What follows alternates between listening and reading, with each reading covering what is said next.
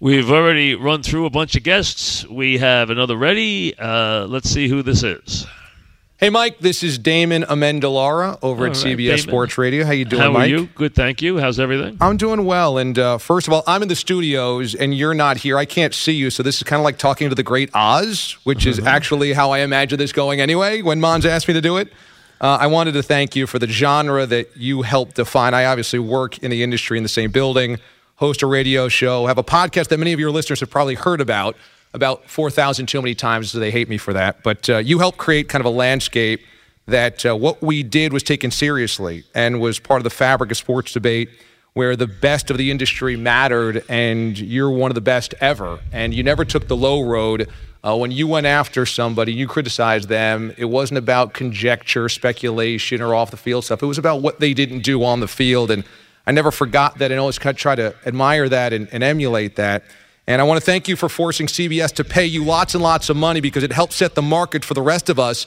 Except the problem is you took all of CBS's money. So I'm paid in trade from Sal's Pizza in Staten Island. Well, Um, whatever you can get, you know, whatever, whatever. yeah, But thank you for all of that, and uh, I hope I left some there. So now I'm not taking any. So you have no excuse. now you can go in there and get whatever you want. And- so I'm not taking any anymore. And Sal's has great garlic knots anyway, so I'm good That's there. very good, yes. And, uh, mostly, I want to thank you for, in all sincerity, giving me a few minutes more than 20 years ago when I was just a scared high schooler. I came into the fan in 97 to do a high school project, and I asked if I could get a couple minutes with you. And before you went on the air with Dog, you, you gave me a couple minutes, and uh, you patiently listened to all my questions.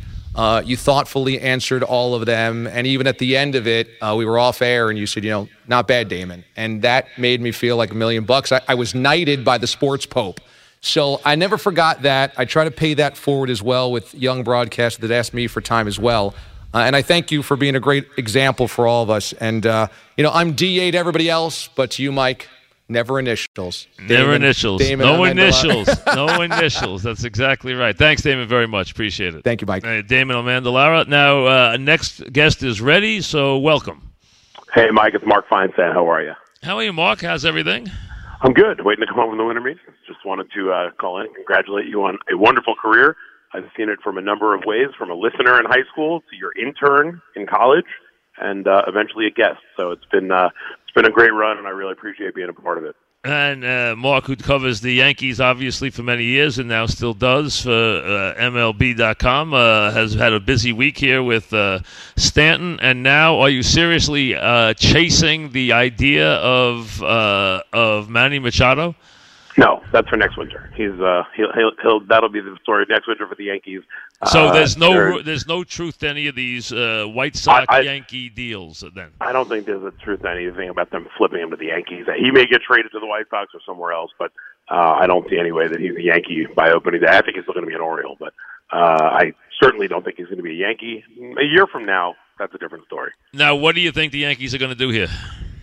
I think they signed CC. I think they trade for a young, controllable pitcher. Trade uh, maybe like Frazier and Adams for a guy, uh, you know, like a Fulmer, like a Cole, somebody like that, and uh, probably bring in one infielder like Torres. Uh, you know, get a shot at the other spot. And that's about it. Uh, Stan- were you, were you Stanton's all they surprised needed, by right? Aaron Boone? Um, not really. I, I know that the things that they were stressing in the interview process were, you know, communication and, and media and uh, the ability to relate to players. And uh, of the guys that they were interviewing, Boone seemed to be the guy who fit all those boxes. If you ever talked baseball with Boone, you knew he was uh, uh, qualified in terms of knowing the game well. Uh, and I just thought uh, I thought Cashman was going to look a little outside the box. When you looked at the guys he brought into the interview, other than you know Eric Wedge and Rob Thompson, they were really outside the box. So uh, no, Boone didn't surprise me that much. Well, thanks for coming on. Appreciate it, Mark, very much. Good You luck to you in the Congrats, future. Mike. Thank you. Mark Feinsand, our next guest is ready, so welcome. Mike, this morning someone greeted me with "Hello, Dia," and I thought of you. It's Kim Jones. Kim, how are you? Uh, that, that sounds like me too. Absolutely. I am always get I always get criticized for calling all the women dear. So nothing wrong Oh, with that. It is very gentlemanly, I think, to do that. Yes, and we we can stand more gentlemen. So absolutely. And I am here with the Eagles today. So I- tell me, uh, tell well, tell me what's going on. First of all, thank you for coming on. I appreciate it. But tell me uh, how how in shock how how uh, together are the Eagles as they uh, overcome this horrible injury? They're really together. They're remarkable. They're a team that believes it can still do it. We're going to find that out, but they really do think they can do it, even though their quarterback is a bit of a Houdini act, and he's such a good player, and obviously won't be with them. Yeah, I mean, uh, it's it's a, really a tough blow for a team that had a wonderful season to see the young quarterback. And I tell you, uh, SI did that this week. I mean, the number of injuries this year have been just overwhelming. Now, luckily, the league gets Aaron Rodgers back this week, which is a positive. But the number of injuries to to star players this year has been dramatic in the in the NFL, just overwhelming. Absolutely, and to a degree, it's ruined the season, right? I mean, yes. you can't get yes. these guys back, and they need them.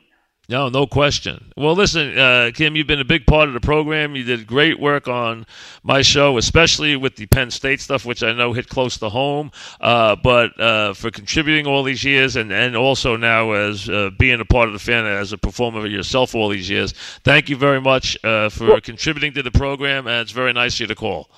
Mike, I, I hope at some level we stay in touch. I wish the best to your family. It seems like yesterday you and Doug had me on from Yankee Stadium in 2005. And I'll leave you with this, Mike, for old time's sake. Mm-hmm. Turn my mic on. Thank you, Kim. Kim Bye. Jones, and uh, it's uh, something that will follow me forever. Which uh, I did yell at Steve like about 15 times one day. That's true, Steve. Remember that? Uh, so Steve and I get along very well. The person I yelled at to uh, and I get along very well. So it's not a, really uh, not an issue.